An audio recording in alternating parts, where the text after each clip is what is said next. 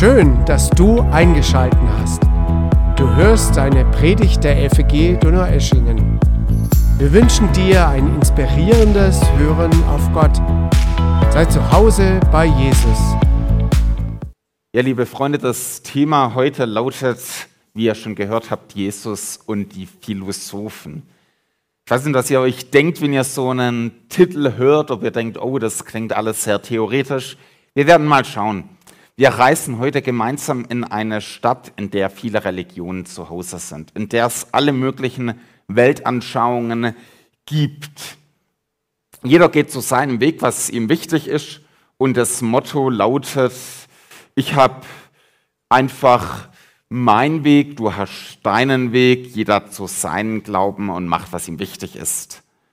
Man liebt dort unverbindliche Gespräche über Gott und die Welt man liebt es, gemeinsam zu philosophieren, zu überlegen, einfach Gedankenkreise zu haben.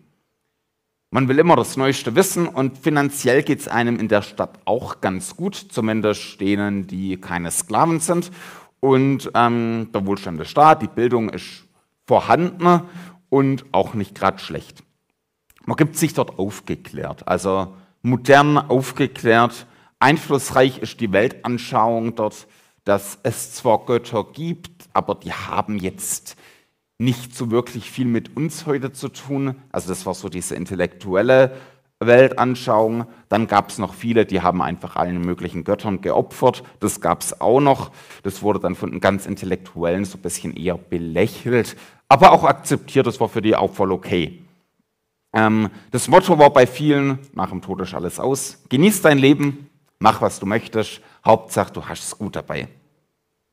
Wir wollen heute schauen, was passiert, wenn Jesus auf genau so eine Stadt trifft. Wenn Jesus so eine Kultur begegnet, das schauen wir uns heute an. Also die beschriebene Stadt ist nicht Donaueschingen. Wir sind auch nicht in der Stadt in äh, Deutschland im 21. Jahrhundert, sondern in Athen in der Antike. Und wir begleiten den Apostel Paulus auf seiner Missionsreise. Der hat da so eine Tour für Jesus gehabt wo er überall in der antiken Welt von Jesus erzählt hat. Beim antiken Athen denkst du bestimmt gleich an die ganzen Philosophen, an Platon, an Sokrates, Aristoteles und whatever. Und wir wollen schauen, ob wir auch diese heute treffen. Wir sehen, was passiert, wenn Jesus auf eine hochgebildete Stadt trifft. Ihr könnt eure Bibeln mit aufschlagen oder ihr lest einfach vorne mit. Das steht in der Apostelgeschichte 17 und ich lese erstmal die Verse 16 bis 21. Dort heißt es, während Paulus nun in Athen auf die beiden, also seine Mitarbeiter, wartete, sah er sich in der Stadt um. Empört und erschüttert stellte er fest, dass ihre Straßen von zahllosen Götterstatuen gesäumt waren. Und er begann mit den Leuten Gesprächen zu führen. In der Synagoge redete er mit den Juden und mit denen, die sich zur jüdischen Gemeinschaft hielten. Und auf dem Marktplatz unterhielt er sich Tag für Tag mit denen, die er dort antraf. Dabei kam es auch zu Diskussionen mit epikureischen und stoischen Philosophen. Einige von ihnen spotteten. Was will eigentlich dieser sonderbare Vogel mit seinen aufgepickten Weisheiten? Glaubt er, er könne uns etwas beibringen.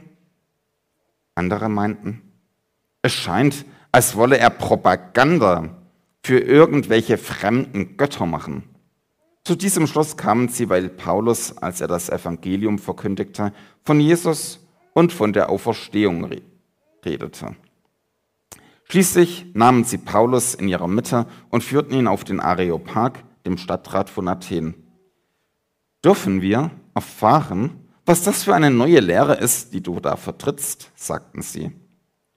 Du redest über Dinge, die uns bisher noch nie zu Ohren gekommen sind, und es würde uns interessieren, worum es eigentlich geht.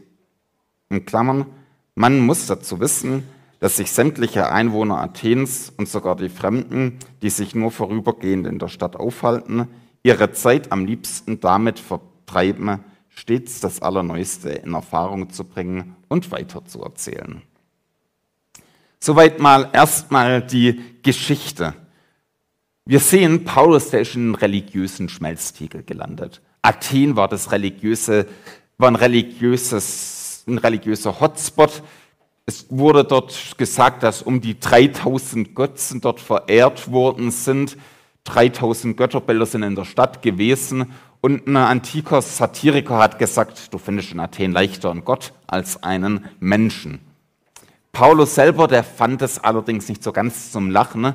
Der war viel mehr erschüttert. Er spürte einen richtigen Schmerz, als er sah, wie die Athener allen möglichen Kulten hinterhergelaufen sind. Und es hat ihm in der Seele wehgetan. Ihm hat es wehgetan, als er gemerkt hat, hey, die kennen den wahren Gott nicht. Die laufen Irrwegen hinterher. Und die gehen damit am wahren Leben vorbei. Es war ein Schmerz, der mit einer Abscheu gegen den falschen Weg, nicht gegen Menschen verbunden war, weil die falschen Wege von Gott ablenken. Paulus nimmt also erstmal wahr, was ist. Der Paulus, der kapselt sich jetzt nicht ab und denkt, oh schlimme Welt, ich muss in meine fromme Blase zurück. Der Paulus reist nicht zurück nach Jerusalem in die Gemeinde, wo alles mehr oder weniger Friede, Freude, Eierkuchen sein könnte. War es auch nicht. Aber er kapselt sich nicht ab. Er ist mitten in der Stadt, mitten in der Gottlosigkeit. Er nimmt erstmal wahr, was ist. Und er lässt es sich zu Herzen gehen. Deswegen spürt er den Schmerz. Ich halte das tatsächlich für ein Grundprinzip für uns als Jesus-Nachfolger. Als Jesus-Nachfolger gehören wir nicht irgendwie abgekapselt in eine fromme Blase rein. Also, dass wir so Montag, Dienstag, Mittwoch bis Sonntag immer so unter frommen Leuten sind, die ganze Zeit, ich mag Lobpreismusik, aber die ganze Zeit uns mit Lobpreismusik zudröhnen und ja nichts mit dieser bösen Welt da draußen zu tun haben. Wir Christen gehören mitten rein in die Welt. Da gehören wir rein. In die Welt, in der nicht alles nett ist, in die Welt, in der es kein Ponyhof ist. Wir sollen wahrnehmen, was unsere Gesellschaft um uns herum bewegt, was unsere Stadt Donau-Eschingen bewegt. Wir sollen auch den Schmerz mitfühlen über zerbrochene Familien, wie unsere Mitmenschen für alle möglichen Götzen leben, wenn man Geld, Sex, Macht oder whatever an Züchten und alles sich opfert. Wir sollen nicht die Augen verschließen, wenn sie irgendwelchen Ideologien nachlaufen, die Mist sind, das heißt politisch oder whatever. Was war die Reaktion von Paulus?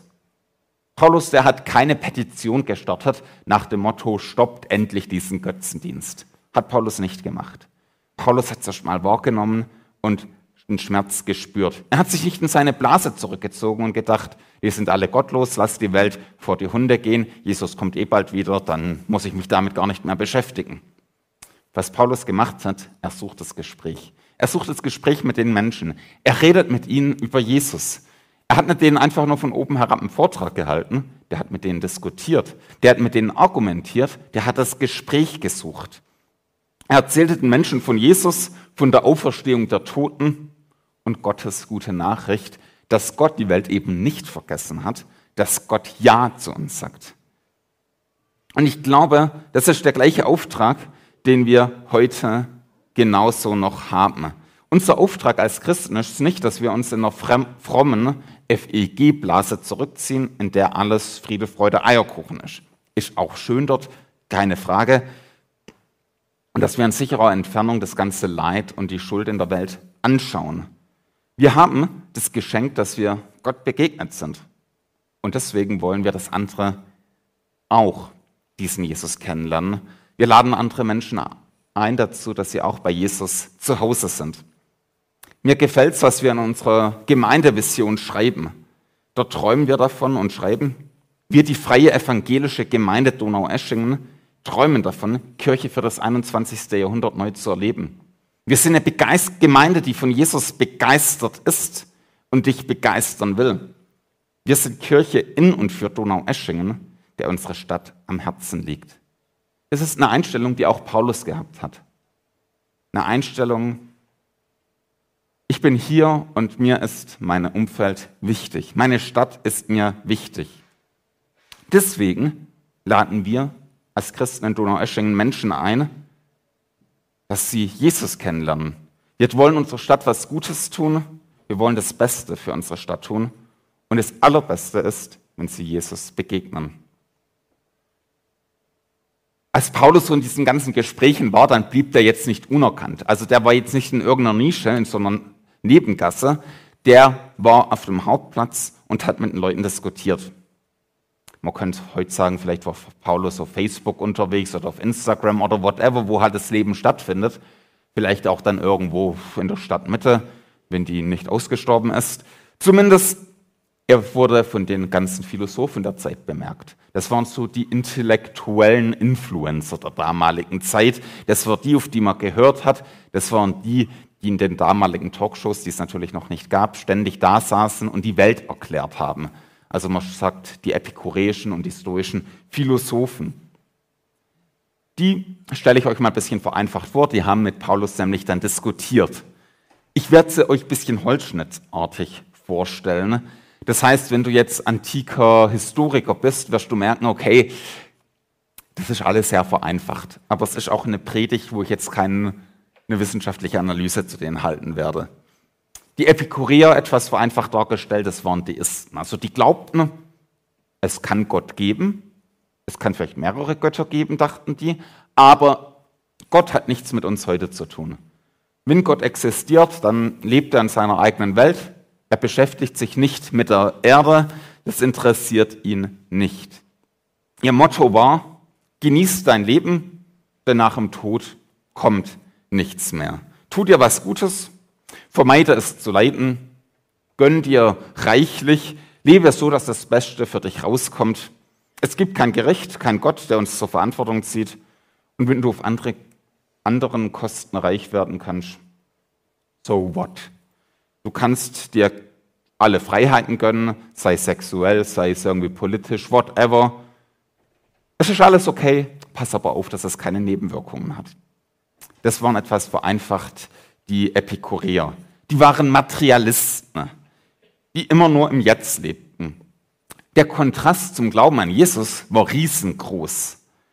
Wenn ich heute höre, der christliche Glaube ist von gestern und wir müssen einfach modern sein, und die heutige gesellschaftlichen Gedanken annehmen, dann denke ich mir, ja, das alles kommt mir doch schon mal bekannt vor. Der Materialismus ist nämlich von vorgestern, gab es schon viel länger als das Christentum. Die ganzen Freiheiten nach dem Motto, leb wie du möchtest, gab es bei den Griechen genauso. Das heißt, dass sie sich Affären nach den anderen gegönnt haben, aber am Ende hat sich das nicht durchgesetzt. Warum? Weil der christliche Glaube und der christliche Lebensstil am Ende attraktiver war, obwohl er so viel restriktiver gewirkt hat. Also warum hat sich am Ende die christliche Moral durchgesetzt? Weil die wilden Affären, die die damals hatten, ja nicht das geben können, ne, was das Herz eigentlich sucht. Die können ja nicht das geben, was eine, zum Beispiel eine langfristige Beziehung in einer Ehe bietet. Am Ende bleibt die Einsamkeit zurück, während die scheinbar strenge christliche Moral einen sicheren Rahmen gibt, Erfüllung gibt und am Ende viel mehr übrig lässt. Dann gab es die Stoiker, mit denen Paulus diskutiert hat. Die Stoiker waren so ein bisschen das Gegenteil davon. Die waren die Moralisten. Also die waren echt streng. Gott war für die auch eher so unpersonal, also die haben eher gedacht, ja, alles ist Gott, das Universum ist Gott. Die konnten mit sehr viel da klarkommen, aber die waren sehr streng, streng moralisch war, denen war Gerechtigkeit wichtig, denen war es wichtig, dass sie sich zusammenreißen. Die wollten, dass man alles tut, was der Gemeinschaft dient. Wenn es Schicksalsschläge gab, war das stoische Motto, sei hart, sei tapfer, beiß dich durch. Wenn Leid erlebt worden ist, war das Motto keine Träne, kein Klagen, ich schaffe das, ich bin stark. Das war das Motto bei ihnen und irgendwie hat es auch nicht so wirklich funktioniert. Der Kontrast zum christlichen Glauben war dort auch sehr stark. Einige waren sicherlich darin gut, gerecht zu leben, aber die hatten keine Hoffnung. Der Unterschied zum christlichen Glauben ist, es gibt keine Hoffnung im Leid. Leid kann da nicht so ertragen werden wie im christlichen Glauben, weil wir die Hoffnung haben, dass Gottes neue Welt kommt, in der das ganze Leid besiegt werden wird. Deswegen versagte der Stoizismus. Er konnte keine Antwort auf das Leid bieten. Ich würde heute behaupten, wir haben heute so eine Mischung aus beiden Philosophien, so als Mainstream in unserer Gesellschaft. Zum einen geht es ums Lustprinzip. Ein Motto unserer Zeit lautet, tu, was du willst, das soll sich für dich gut anfühlen und wenn es sich für dich gut anfühlt, ist es auch okay. Gleichzeitig sind wir zumindest auf dem Papier für Gerechtigkeit. Also Gerechtigkeit ist ein Schlagwort unserer Zeit. Wir reden von sozialer Gerechtigkeit, davon, wie wichtig es ist, dass jeder in der Gesellschaft seinen Platz hat und vieles mehr. Also ein bisschen erinnert mich die damalige Zeit an heute. Was macht Paulus? Er diskutiert mit ihnen. Der redet mit ihnen und am Anfang haben die Philosophen, die Intellektuellen ihn erstmal verspottet. Die haben ihn als einen schrägen Vogel bezeichnet. Wortwörtlich als einen Samenaufpicker, also als einen, der sich von allen möglichen klugen Leuten Sachen und Zitate zusammenzieht, so ein bisschen so wie ein Instagram-Influencer, der überall sich die Sachen zusammenzieht und es dann ganz klug tut, wenn er alles postet, was manchmal dann in gar keinem Zusammenhang steht. So haben sie ihn verspottet. Dann mit der Zeit wollen sie aber mehr wissen. Sie sind neugierig geworden. Die luden Paulus ein bei der intellektuellen Elite, das war der Areopag, da haben sich die Philosophen getroffen, eine Rede zu halten. Die wollten wissen, was hat Paulus denen zu sagen. Und was wir jetzt machen ist, wir begleiten Paulus mit auf den Areopag hoch. Das war ein ziemlich hoher Berg mit einer großen Plattform.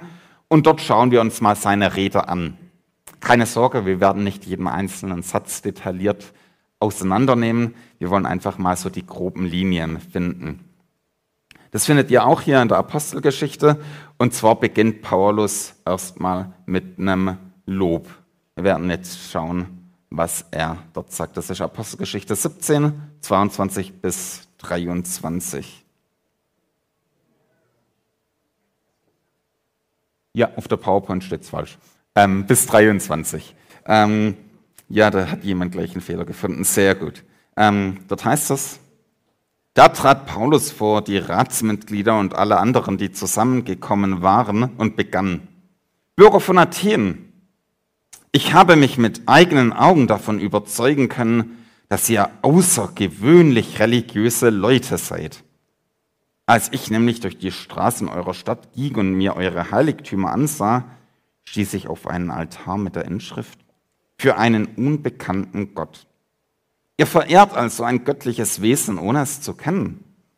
Nun gerade diese euch unbekannte Gottheit verkündige ich euch. Meine Genau, soweit. Ähm, nicht bis 34, sondern nur bis 23. Was Paulus hier erstmal macht, ist, er beginnt mit Lob. Also Paulus sagt nicht, fängt nicht damit an und sagt, Leute, was ihr macht, das ist alles Käse. Paulus sagt nicht, Leute, ihr seid so schlimm. Geht gar nicht. Er beginnt mit Lob. Er rechnet ihnen ihre Suche nach Gott hoch an. Er sagt, Leute, es ist super, dass ihr Gott sucht. Das ist klasse, dass ihr dieser Sehnsucht nachgeht. Das rechnet er ihnen richtig hoch an. Denn die Suche nach Gott, die liegt in uns allen irgendwie drin. Wir haben alle diese Sehnsucht irgendwie nach dem zu fragen, was für die Ewigkeit einen Wert hat. Irgendwie ist das bei uns drin. Wir wollen irgendwie uns nicht damit abfinden, dass der Tod das letzte Wort hat. Klar, man kann das irgendwie dann mit der Zeit verlieren, aber die Sehnsucht ist zu tief menschlich. Eine Sehnsucht, die nur Gott stillen kann. Paulus holt hier die Athener ab, wo die waren. Der holt sie mit ihrem ganzen Denken ab, mit ihren ganzen Vorstellungen. Und ja, sie wollten jeden Gott, den sie glaubten, dass es gibt, zufriedenstellen. Deswegen haben sie extra einen Altar hingestellt, weil sie gedacht haben, okay, vielleicht gibt es einen Gott, den wir übersehen haben, haben einen Altar hingestellt für einen unbekannten Gott. Und Paulus nimmt das als eine Vorlage, auf die er eingeht. Paulus sagt zu euch, mit eurer Ahnung, dass ihr jemand vergessen habt, habt ihr ganz recht. Ich predige ihn euch jetzt. Super, dass ihr ihn sucht. Ihr sucht Gott, Gott wird sich euch zeigen. Ich werde euch jetzt von diesem Gott erzählen. Das sagt Paulus zu denen. Ich würde sagen, heute als Menschen im 21. Jahrhundert gibt es auch viele solche Altäre. Wir bauen die aber nicht aus Stein. Wir haben vielmehr die auf eine andere Form wir haben aber eine Ahnung, nämlich tief in uns. Wir haben eine Ahnung, zum Beispiel, dass es falsch ist, wenn wir andere verletzen. Wir haben eine Ahnung in unserer Gesellschaft, ein Wissen, dass es falsch ist, wenn wir Minderheiten diskriminieren, dass es falsch ist, wenn man Frauen unterdrückt, dass es falsch ist, wenn man Menschenrechte missachtet und so weiter. Wie es heute übrigens auf der ganzen Welt vielfach geschieht. Wir wissen, das ist Mist. Wir wissen, jeder Mensch hat irgendwie Würde und Anstand. Das würde ich sagen, das alles sind Ahnungen, wie so ein Altar für einen unbekannten Gott. Dann, warum, wenn es nicht Gott gibt, soll ich die Schwachen nicht unterdrücken? Hey, wenn es mir Spaß macht, warum soll ich es nicht machen? Warum äh, soll es falsch sein, wenn Männer Frauen unterdrücken? Ist in einigen Teilen der Welt Tradition. Warum soll das falsch sein? Mit welchem Recht fordern wir das, wenn es keinen Gott gibt? Das sind halt dieses Wissen, dass das alles falsch ist und was Gott eigentlich will, sind Ahnungen, die wir haben von dem, was Gott in uns reingelegt hat. Die einzige Antwort, mit der wir das wirklich begründen können, ist, weil Gott uns alle, Männer, Frauen, alle Menschen in der gleichen Würde, mit dem gleichen Recht geschaffen hat. Weil es Gott gibt, der uns sagt, er steht auf der Seite der Unterdrückten. Ohne Gott wird es schwierig, das verbindlich zu setzen. Dann können dir die anderen sagen, okay, es sind deine westlichen Werte. Sagen manche Länder heute, Menschenrechte sind westliche Werte. Die Würde von Menschen ist aber, was Gott uns gegeben hat. Es sind Ahnungen, dass es einen Gott gibt. Ohne Gott kannst du es nicht verbindlich setzen. Ohne Gott bleibt es eine Verhandlungsfrage. Nach dem Lob geht Paulus weiter. Nach dem Lob kommt eine Konfrontation, ich würde mal sagen die Provokation. Das steht in Apostelgeschichte 17, 30 24 bis 29. Lese ich euch vor. Er sagt, meine Botschaft handelt von dem Gott, der die ganze Welt mit allem, was darin ist, geschaffen hat. Er, der Herr über Himmel und Erde, wohnt nicht Tempeln, die von Menschen erbaut wurden. Er ist nicht darauf angewiesen, dass wir Menschen ihm dienen. Nicht er ist von uns abhängig, sondern wir von ihm. Er ist es, der uns allen das Leben und die Luft zum Atmen gibt und uns mit allem versorgt, was wir zum Leben brauchen. Aus einem einzigen Menschen hat er alle Völker hervorgehen lassen. Er hat bestimmt, dass sich die Menschen über die ganze Erde ausbreiten und hat festgelegt, wie lange jedes Volk bestehen und in welchem Gebiet es leben soll. Mit allem, was er tat, wollte er die Menschen dazu bringen, nach ihm zu fragen. Er wollte, dass sie, wenn irgend möglich, in Kontakt mit ihm kommen und ihn finden. Es ist ja für keinem von uns, er ist ja Ke für keinem von uns in unerreichbarer Ferne. Denn in ihm, dessen Gegenwart alles durchdringt, leben wir, bestehen wir und sind wir. Oder wie es einige eurer Dichter ausdrücken, ausgedrückt haben, er ist es, von dem wir abstammen. Wenn wir nun aber von Gott abstammen, dürfen wir nicht meinen, die Gottheit gleiche jeden Statuen aus Gold, Silber oder Stein, die das Produkt menschlicher Erfindungskraft und Kunstfertigkeit sind.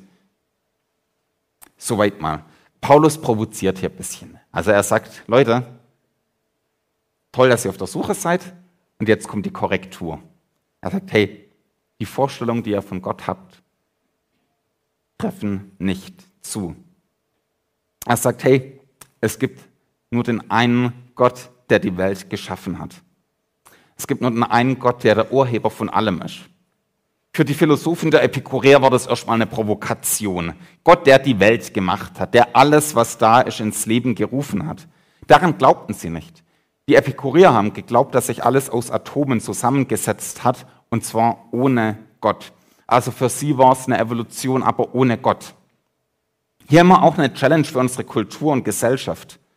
Wir sind nicht das Produkt des Zufalls, sagt uns die Bibel. Du und ich, wir existieren, weil Gott uns gewollt hat.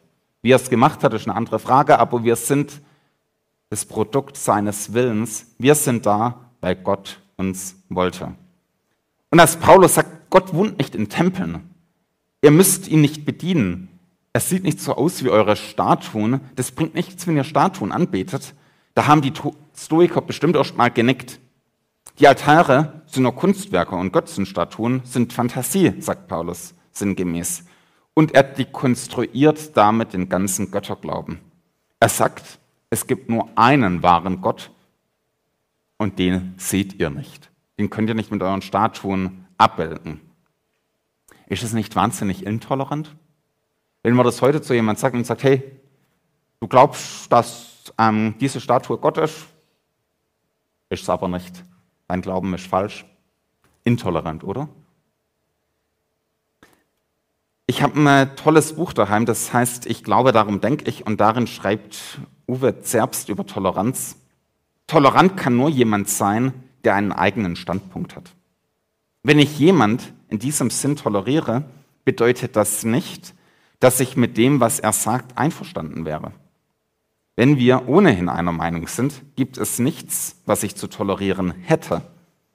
Wenn ich jedoch nicht mit seiner Meinung einverstanden bin, habe ich zwei Möglichkeiten. Ich streite mit ihm, bringe ihm jedoch gleichzeitig Achtung entgegen oder ich hole gegen die ganze Person aus. Ersteres ist Toleranz, letzteres ist Intoleranz, alles andere ist Indifferenz. Also wenn ich sage, hey, von deiner Position bin ich gar nicht überzeugt, ich bin der Meinung, die ist absolut falsch, bin ich nicht intolerant. Wenn ich sage, du bist dumm, dass du das, weil du das glaubst, dann wäre ich intolerant. Also wenn ich die Person ablehne, das ist ein No-Go, aber wenn ich zu ihm sage, hey, ich bin überzeugt, Jesus ist der einzige Weg zu Gott, das ist nicht intolerant deswegen. Toleranz bedeutet eben nicht, ich habe recht, du hast recht, wir haben uns jetzt alle ganz doll lieb, sondern Toleranz bedeutet, ich halte es aus, wenn du eine andere Position hast. Unser Standpunkt als Christen ist, Gott hat sich durch Jesus gezeigt. Über Jesus kommen wir nur zu Gott, nur durch ihn. Wir bringen allen anderen Achtung und Respekt entgegen. Aber wahr ist das, was in der Bibel über Gott steht. Kommen wir zu den ganzen Götterglauben mal der Antike zurück. Paulus war in einer Stadt, in der viele Menschen tausende Götter verehrt haben. An dem Punkt könnte man jetzt denken, okay, ist das heute nicht völlig anders? Hey, wir sind im aufgeklärten Europa. Wir haben Kant, wir haben Voltaire, wir haben sogar Nietzsche, der jetzt auch nicht mehr ist, hinter uns. Können wir heute noch sagen, die ganze Welt glaubt an die ganzen Götzen? Ist in Donaueschingen nicht völlig anders mehr wie damals in Athen? Wo werden hier in Donaueschingen noch Götterstatuen angebetet? Klar, wir Christen können auch sagen, okay, es gibt immer wieder neue Ideologien, die sich durchziehen und die manchmal Bekenntnisse wie Fahnen präsentieren, aber das ist ein anderes Thema. Ich würde sagen, am Ende beten wir alle an. Wir beten immer an. Die Frage ist nur, wen oder was wir anbeten. Entweder beten wir den Gott der Bibel an oder wir beten andere Götter an. Und zwar jeder von uns. Klar, wir sind heute so aufgeklärt, dass wir jetzt keine Statuen da anbeten. Aber schauen wir uns doch mal die Götter der Antike an. Die waren zum Teil ziemlich ähnlich. Damals wurden Götter wie Mars, Mammon oder Aphrodite verehrt. Der Mars, der war für die Macht, für den Krieg zuständig, wenn es um Macht ging. Der Mammon, der war fürs Geld zuständig, das kennen wir alle noch.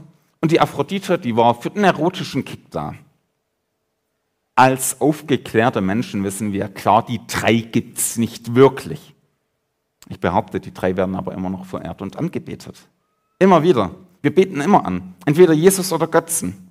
Wir versuchen unsere Sehnsüchte, die wir alle haben, zu stillen. Wir drehen uns um uns selber. Wir versuchen unseren Wert hochzusetzen. Das nennt man selbstzentriert. Ich muss auf meine Bedürfnisse kommen. Es muss sich für mich gut anfühlen, ich muss meinem Herzen folgen, ich bin genug oder wie die ganzen Formen heute alle heißen. Den Mars, dem werden heute Freundschaften geopfert. Wenn es zum Beispiel darum geht, dass man auf der Arbeit den nächsten Karrieresprung macht und seinen Kollegen deswegen in die Pfanne haut, um mehr Macht zu bekommen. Für Machtkämpfe werden Beziehungen zerstört. Und auf der großen politischen Ebene gibt es immer wieder Leute, die Kriege führen. Das sind alles Formen der Machtvergötzung.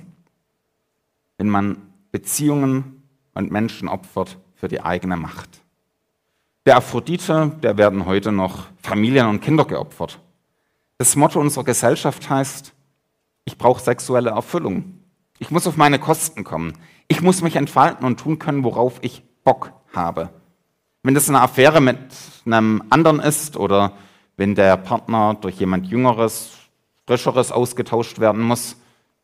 Die Liebe wird dann für die Lust geopfert. Der sexuelle Kick wird angebetet. Kinder sterben darunter wegen einer Abtreibung, weil sie nicht in das, ähm, die Lebensplanung passen. Und Ehen und Beziehungen zerbrechen. Übrigens, damit wir uns nicht falsch verstehen, die Bibel feiert Sex. In einer Ehe sagt sie, ist der super, aber der falsche Gebrauch kann zum Götzen werden. Und den Götzen Mammon, hey, das muss ich ja gar nicht mehr sagen, den betet unsere ganze Gesellschaft an. Ohne diesen Götzen wäre unsere Finanzkrisen, wären die Finanzkrisen nicht möglich gewesen, weil die Gier nach immer mehr, nach Spekulationen und alles ins Unermessliche steigt. Für Geld verraten wir auf gute Werte, sogar Freunde. Man vergisst die Familie, indem man immer mehr arbeitet, um immer mehr Geld zu haben. Man lebt für den Erfolg. Wir beten immer an. Die Frage ist nur, wen oder was. Götzendienst sucht die Erfüllung bei jemand anderes als bei Jesus. Und damit kann alles zum Götzen werden. Selbst ehrenamtlicher Dienst in der Gemeinde kann zum Götzen werden. Alles kann zu unserem Götzen werden. Die Erscheinungsformen ändern sich durch die ganze Geschichte durch. Das Prinzip bleibt immer das gleiche. Erfüllung finden wir aber nicht bei irgendwelchen Götzen, nur bei Gott. Die Götzen führen am Ende in eine Gefangenschaft, ähnlich wie bei einer Sucht. Es zieht dich, aber am Ende zerstört es dich. Du versuchst die Leere zu füllen, aber der Durst wird immer schlimmer. So als ob du Salzwasser gegen den Durst trinkst. Es ist wie bei dem Ring der Macht in Herr der Ringe. Er verspricht dir alles, Erfolg, Macht und Einfluss. Am Ende beherrscht der Ring seinen Träger, führt ihn in die Dunkelheit, in die Einsamkeit und zerstört ihn. So sind Götzen, so ist Sünde und es zeigt sich immer wieder. Unser Bibeltext ruft dazu auf, zu dem wahren Gott umzukehren, ihn allein anzubeten, unsere Götzen nicht mehr zu verehren. Man kann sagen, unseren Ring der Macht von Jesus abnehmen lassen und von ihm zerstören zu lassen. Und dazu ruft Paulus auch die Philosophen auf. Wir lesen das in Vers 30 bis 34, wie Paulus die zur Umkehr aufruft. Vers 30 bis 34, da sagt er, in der Vergangenheit hat Gott gnädig über die Verfehlungen hinweggesehen, die die Menschen in ihrer Unwissenheit begangen haben. Doch jetzt fordert er alle Menschen an allen Orten zur Umkehr auf. Er hat nämlich einen Tag festgesetzt, an dem er durch einen von ihm bestimmten Mann über die ganze Menschheit Gericht halten und über alle ein gerechtes Urteil sprechen wird.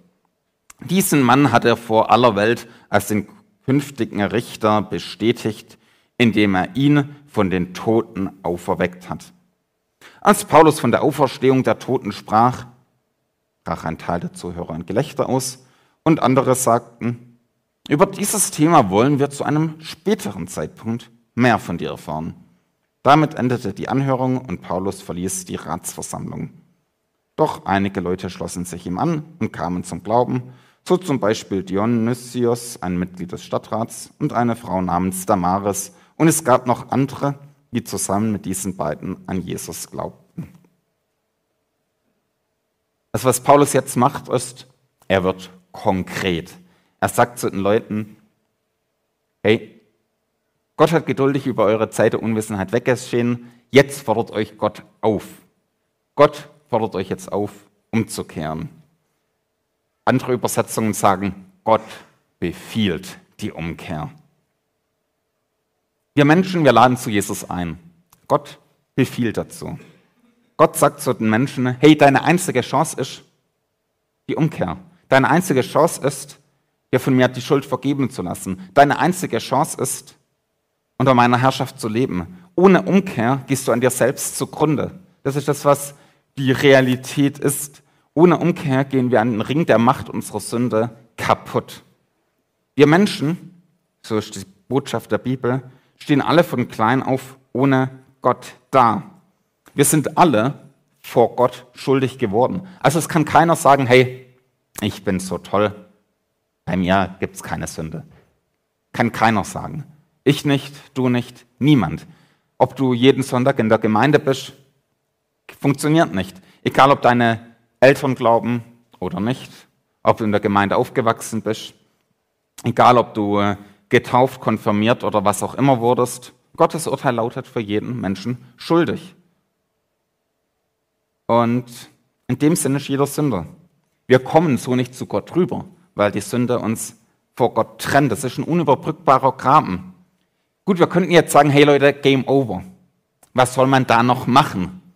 Was ist dann das Gute aber an der Sache mit Gott? Und das ist das Kreuz. In Jesus wurde Gott Mensch, um sich dieses Problem anzunehmen. Gott lebte als wahrer Mensch und wahrer Gott.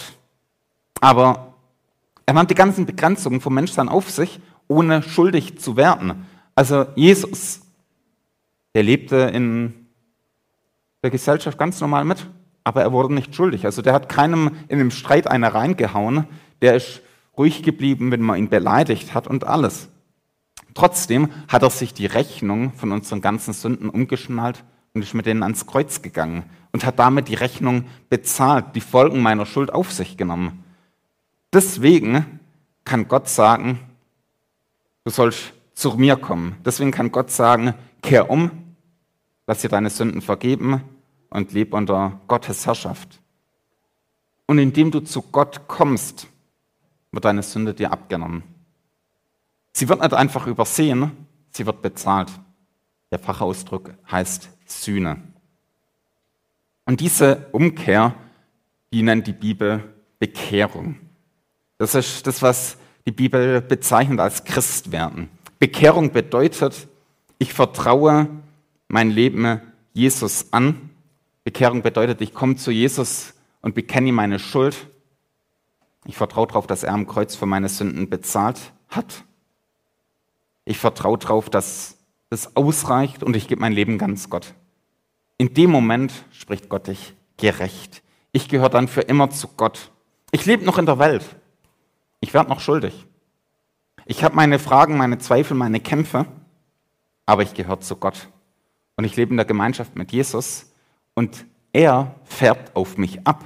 Indem ich mit Jesus Kontakt habe, prägt er mich der tut er mich Schritt für Schritt leiten. Er macht mich zu einem Menschen, wie er mich haben will. In der Taufe wird diese Bekehrung dann versiegelt. Die Taufe versiegelt diese ganze Umkehr zu Gott. Deswegen taufe ich dich übrigens auch nur, wenn du schon zum Glauben gekommen bist.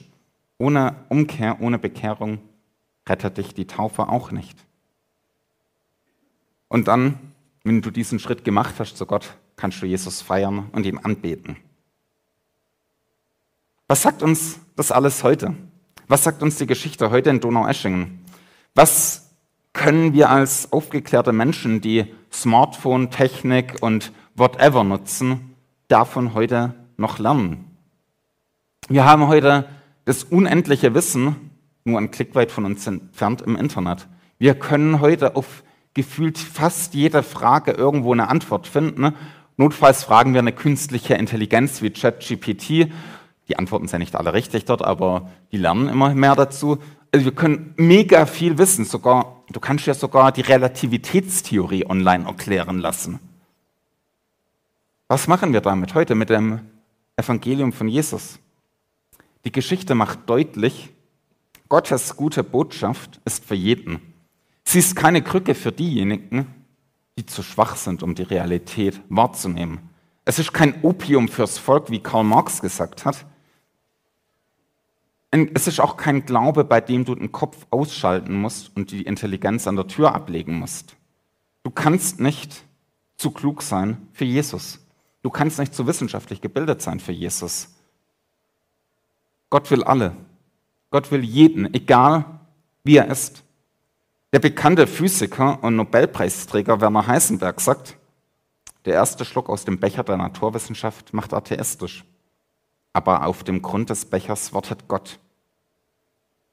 Und Gott ist es, der jeden will. Er ruft jede Schicht. Ob du dich intellektuell eher zu dem breiten Mittelfeld zählst oder meinst du gehörst zur absoluten Elite, Jesus ist real. Er fordert von dir eine Antwort und sagt, hey, leb mit mir. Das bedeutet nicht, dass du deine intellektuellen Zweifel über Bord werfen sollst. Auf die gibt es gute Antworten.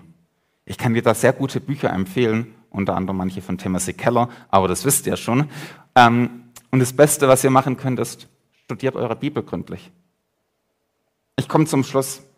Was ich mir wünsche für uns als Gemeinde ist, dass wir mit den Augen von Paulus durch unsere Stadt gehen. Dass wir mit den Augen von Paulus durch unsere Gesellschaft gehen. Wir sind Leute nicht aufgefordert, uns aus der Gesellschaft zurückzuziehen. Christen leben nicht in einer Parallelgesellschaft. Christen leben mitten in der Gesellschaft. Wir gehören mitten rein. Jesus gehört mitten rein. Und wir bringen diesen Jesus zu den Menschen. Wir kennen den, der die Sehnsucht in unserer Gesellschaft stillen kann. Nur Jesus und nicht die Ersatzgötter unserer Zeit können diese Sehnsucht, die wir alle haben, stillen, die Gott in unser Herz gelegt hat. Ich träume davon, dass viele in Donaueschingen in der Zukunft zu Hause bei Jesus sind. Gott segne uns dabei und gebrauche uns. Amen.